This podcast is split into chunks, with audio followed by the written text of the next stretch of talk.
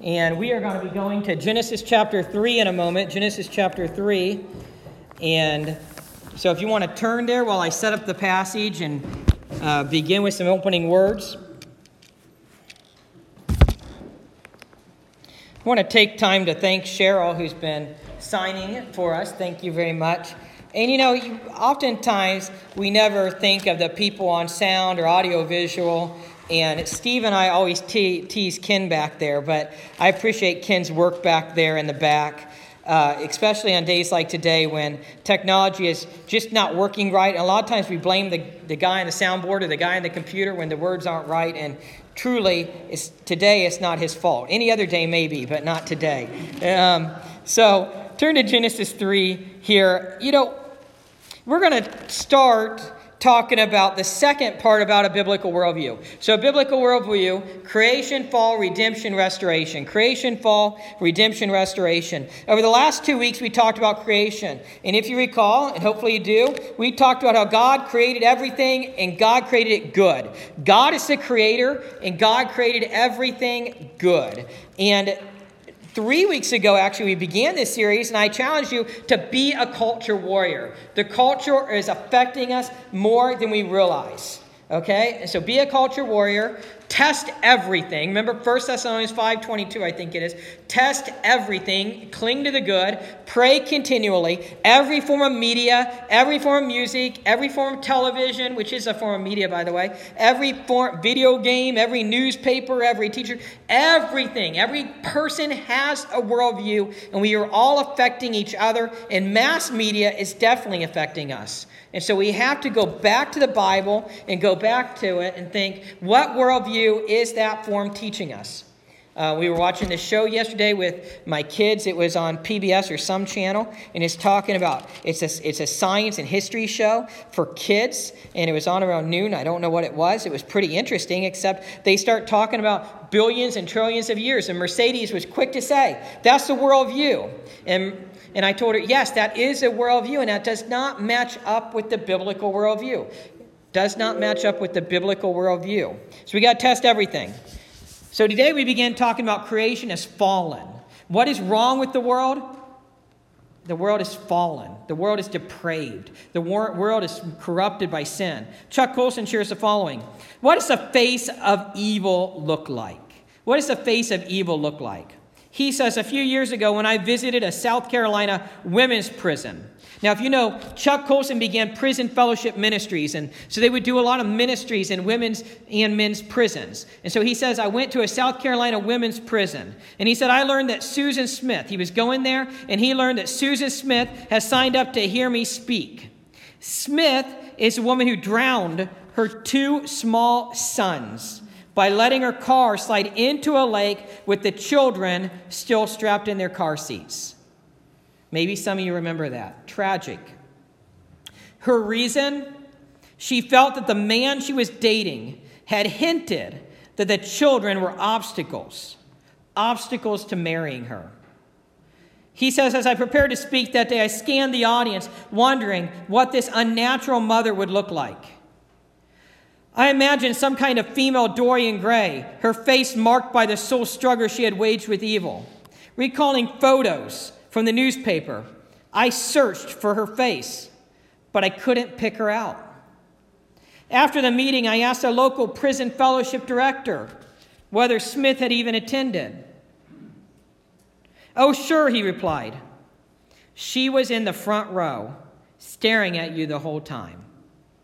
Chuck Colson finishes that little story saying, The face of evil is frighteningly ordinary.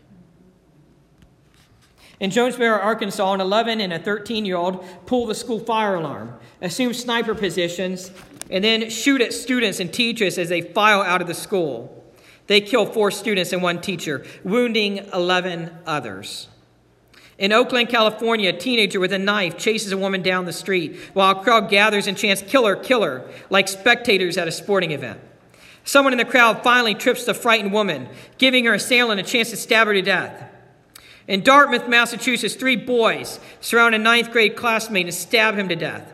Afterward, they laugh and trade high fives like baseball, like basketball players celebrating a slam dunk. In New Jersey, Brian Peterson takes his girlfriend, Amy Grossberg, across the state line to a Delaware hotel room where she gives birth. They kill the newborn and dump him in the trash. Killers with freckled faces, killers on the playground, killers who do it for sport. What is wrong with the world? Chuck Colson is writing about those cases in a section of his book, writing about the sin problem. The sin problem. Of course, those are dramatic examples, but we do see evidence of sin all around us, don't we? What do we think of these riots that have been going on across the United States?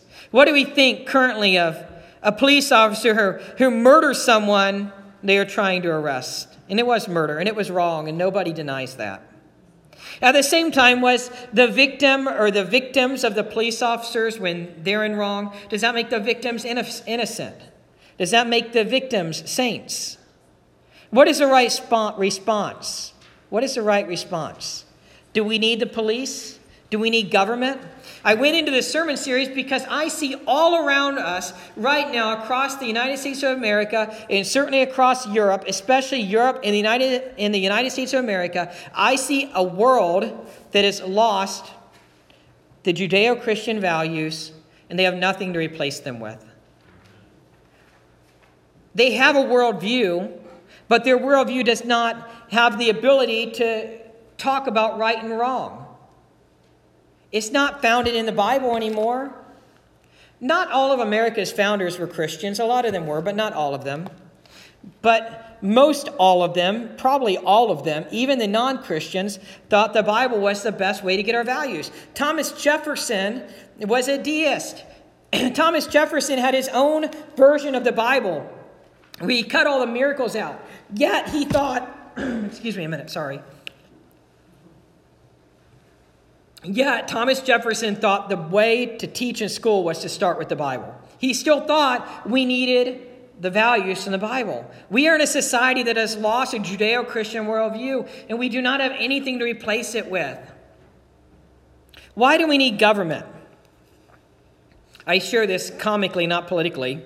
On August 12, 1986, President Reagan said, The nine most terrifying words in the English language are I'm from the government and I'm here to help. How much government do we need? What is the primary job of the government? I believe from a biblical worldview, that means we get our values from the Bible. If we get our view of the world, our view of right and wrong from the Bible, I believe from a biblical worldview, the primary job of the government is to protect the people.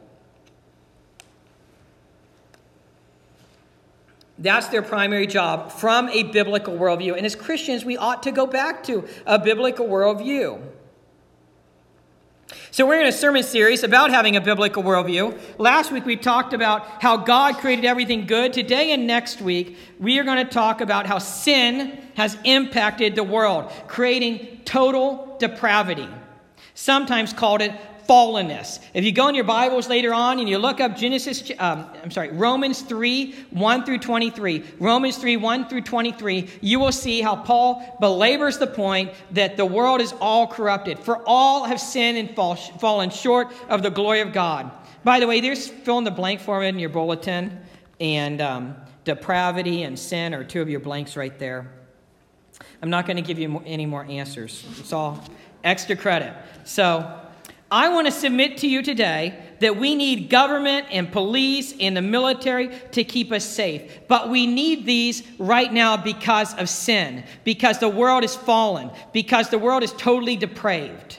That's why we need them. I also want to submit to you that we cannot fix ourselves. And this is the biggest deal for today's sermon. We cannot fix ourselves. There is no utopian, ideal government or nonprofit group that can fix humanity. We need divine intervention. We need the help that can only come from God.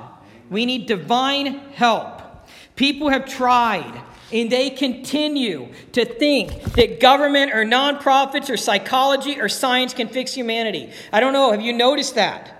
For at least the last hundred years, probably the last five or six hundred years, since the Enlightenment began, since the Renaissance period began, since the Middle Ages began, and we ended the, the, the, the Renaissance period, ever since then, people have tried in many ways to think that they can fix society with government programs or, or some utopian ideal or modern psychology or sociology or some other type of thinking. It won't work. We need divine help.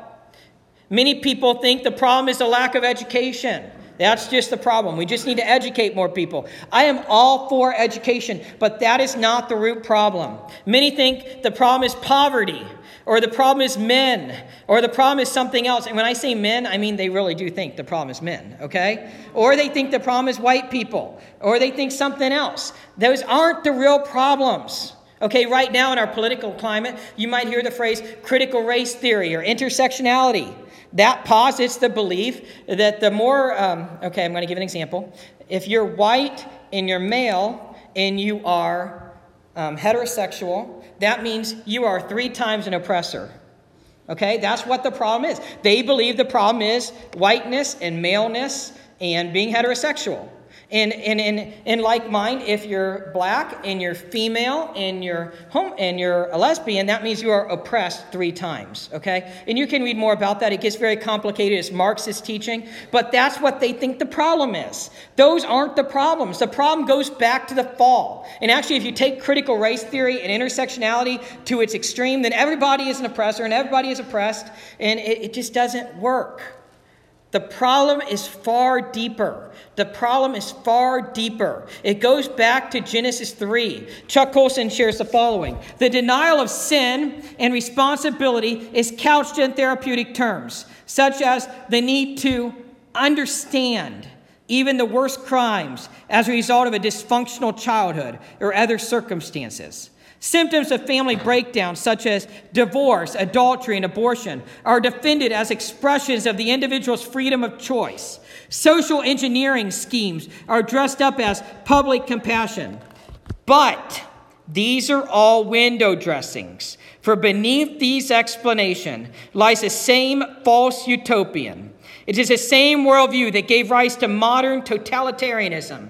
As Glenn Tinder writes, much of the tragic folly of our times, not only in the part of extremists such as Linden, um, not, in, not only in the part of extremists such as Lenin, but also in the part of middle of the road liberals and conservatives, would never have arisen had we not, in our technological and ideological pride, forgotten original sin. You see what he's saying? Much of the problems that we're dealing with, not only on the side of extremists such as Lenin or others, but also in middle of the road liberals and conservatives, much of our problems go back to the fact that we have denied original sin. We have denied that the ultimate problem is sin. The ultimate problem goes back to Genesis 3. Blaise Pascal shared the following Certainly nothing offends us more rudely than this doctrine, original sin. And yet, without this mystery, the most incomprehensible of all, we are incomprehensible to ourselves.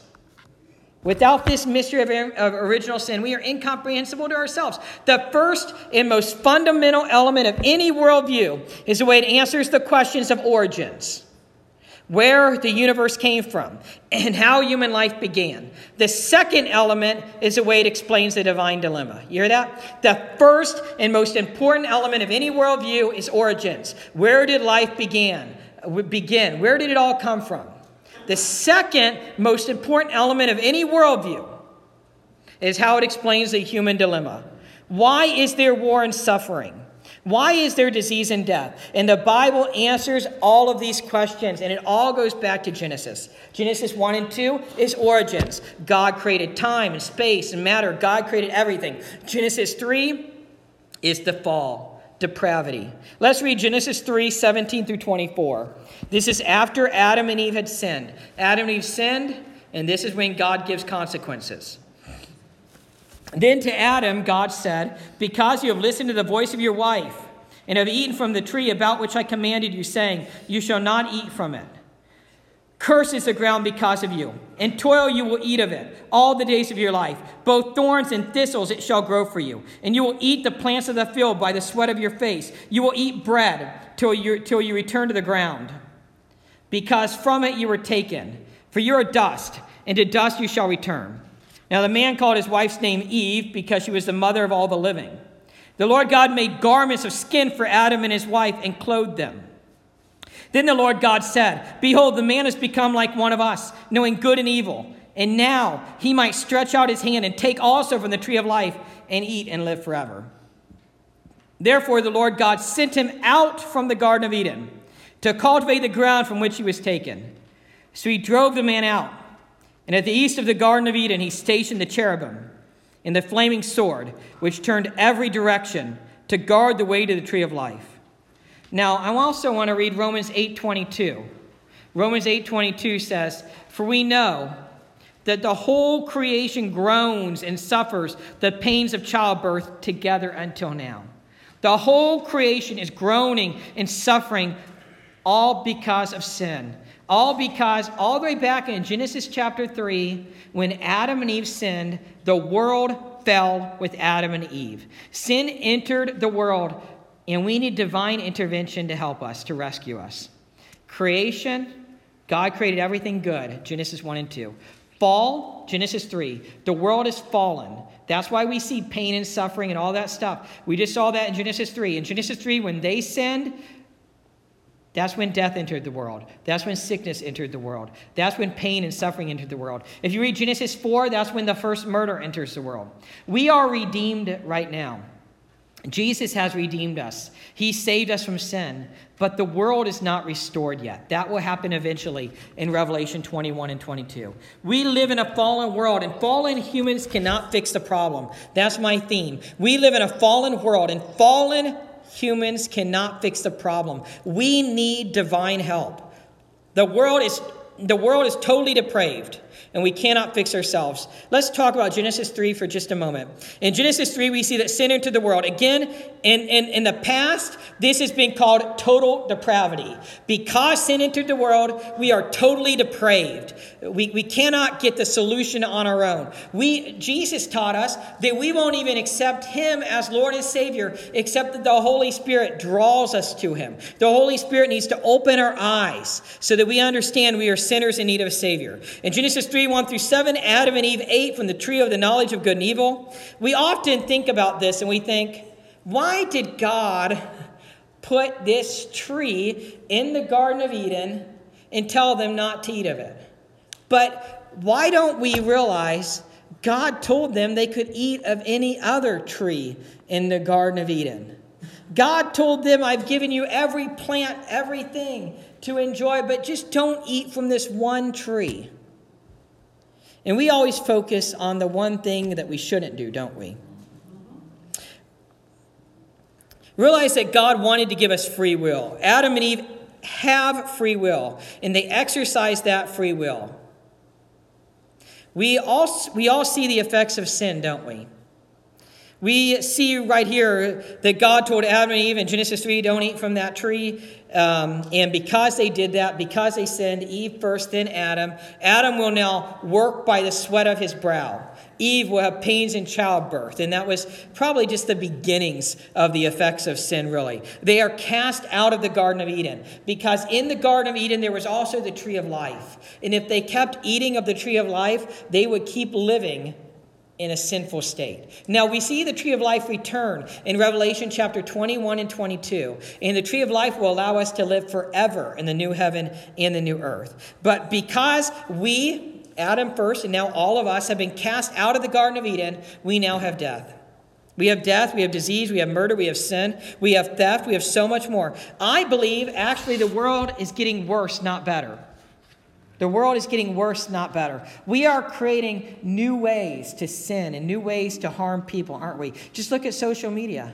That's a new way of bullying, a new way of harming people. Look at inter- the internet, which, which has many, many good things, but sex trafficking, sex trafficking has ha, have used it in great and evil ways. We are in a world, though, that deny sin, and that is a great problem. We are in a world that thinks that we can fix the problem on our own. They don't think the real problem with the world is sin. But from a biblical worldview, this is the real problem. Genesis 3, sin entering the world, this is the real problem. Chuck Colson writes the following He says, But if the source of disorder and suffering is not sin, then where do these problems come from? Enlightenment thinkers concluded that they must be the product of the environment of ignorance, of poverty, or other undesirable social conditions, and that all it takes to create an ideal society is to create a better environment, improve education, enhance economic conditions, and re engineer social structures. Enlightenment thinkers would think, given the right conditions, human perfectibility has no limits.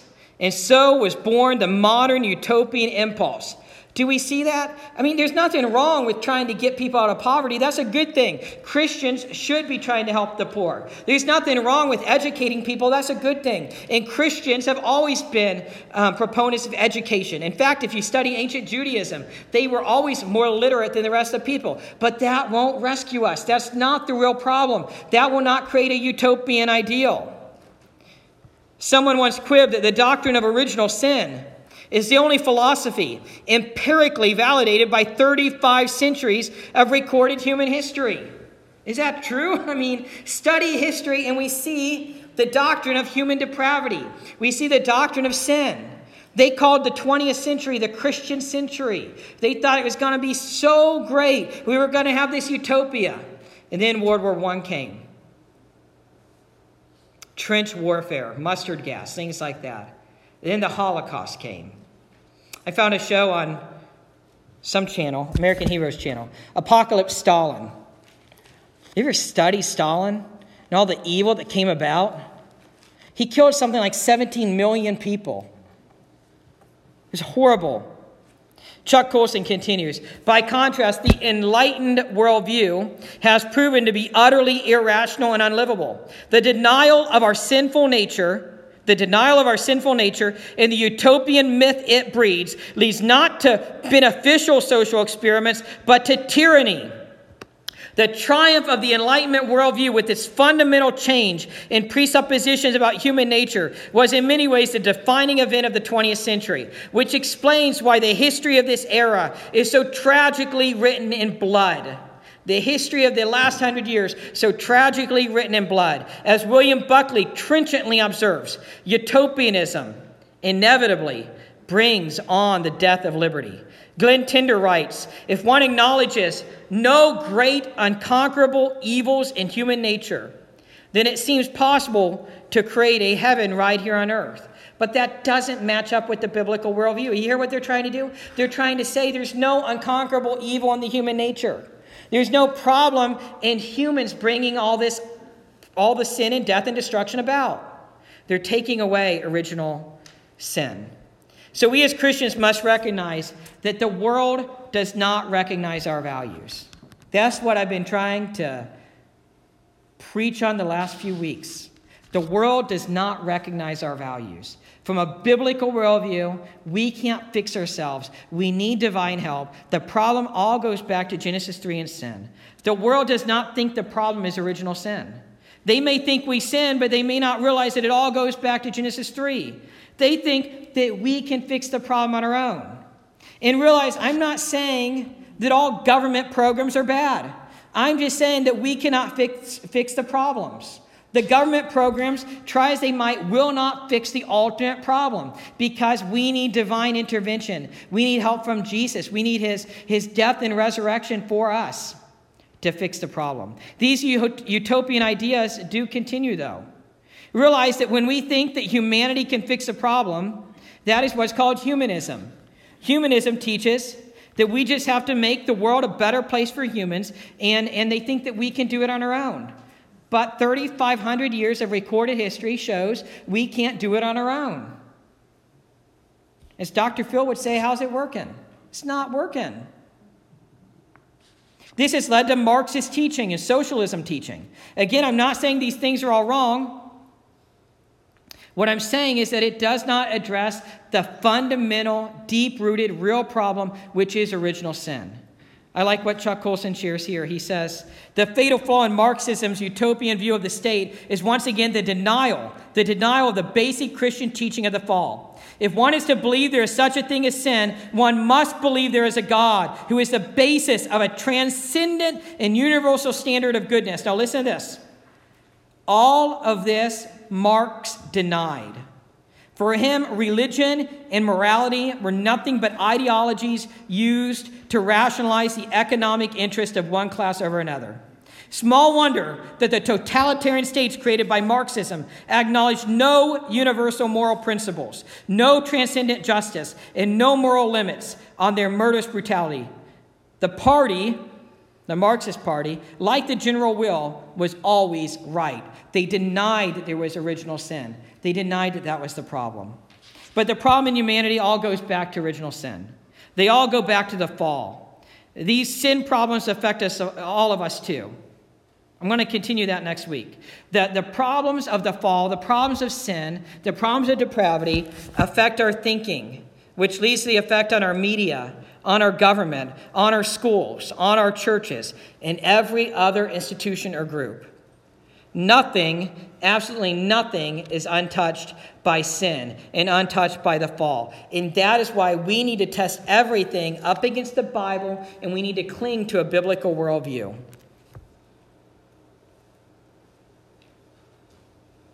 Ideas do not arise from the intellect alone. They, are, they, they, they reflect our whole personality, our hopes and fears, our longings and regrets. People who follow a particular course of action are inevitably subject to intellectual pressure to find a rationale for it. Theologians call this the noetic effects of sin. The noetic effects of sin. This means that sin affects our minds and our thinking process. The problems that we're dealing with all go back to sin, and we need divine intervention.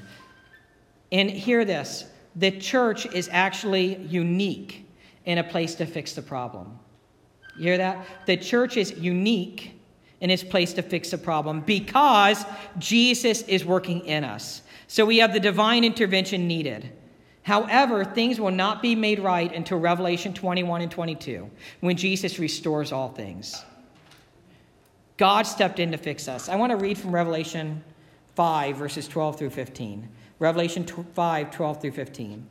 Therefore, just as through one man sin entered into the world, that's Adam, through one man sin entered into the world, and death through sin, and so death spread to all men because all sinned. For until the law, sin was in the world, but sin is not imputed when there is no law. Nevertheless, death reigned from Adam until Moses even over those who had not sinned in the likeness of the offense of Adam, who is a type of him who was to come. He's saying that Adam is a type of him who is Jesus who, who eventually came. Now, listen to this.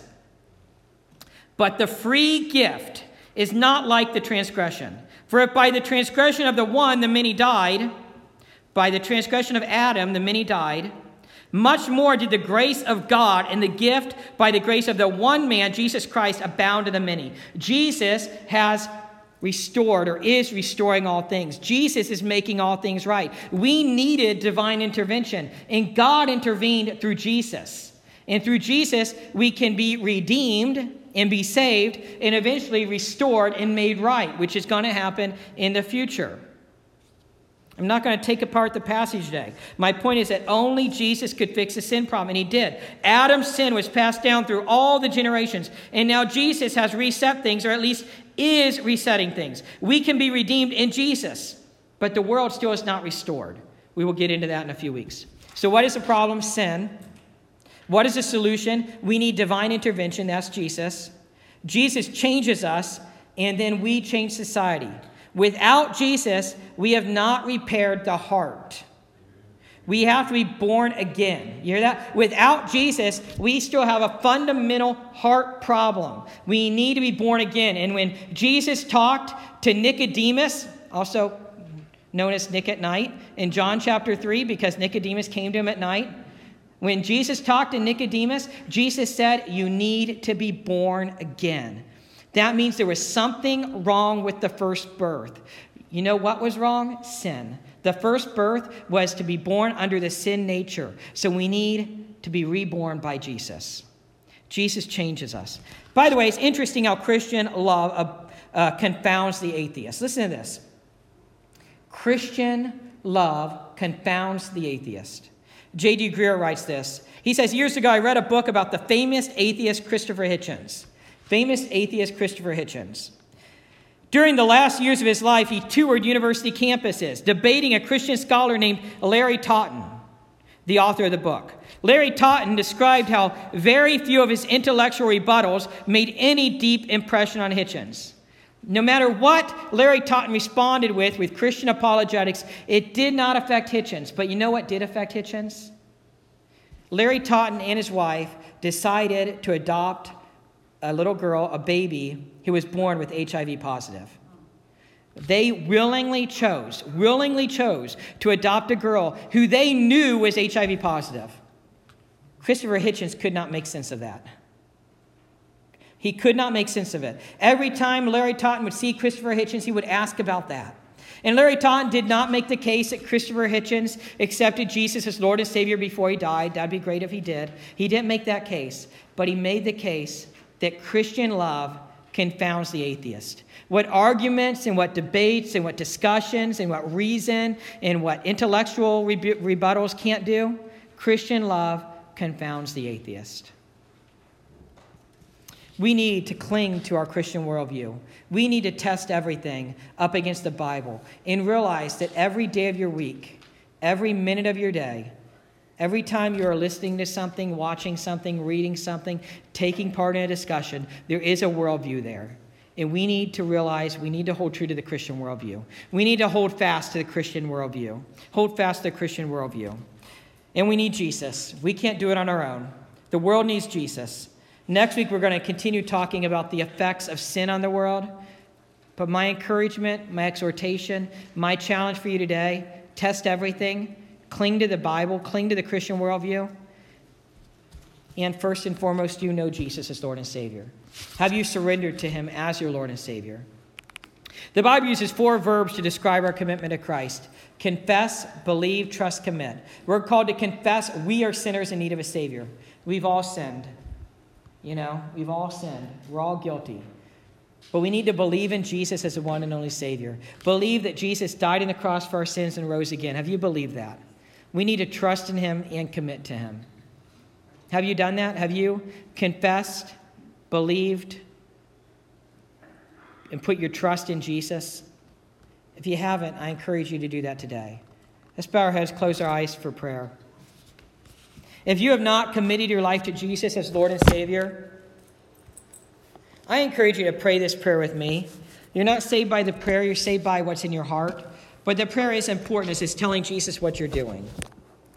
Lord Jesus, I confess I've sinned and missed your perfect standard.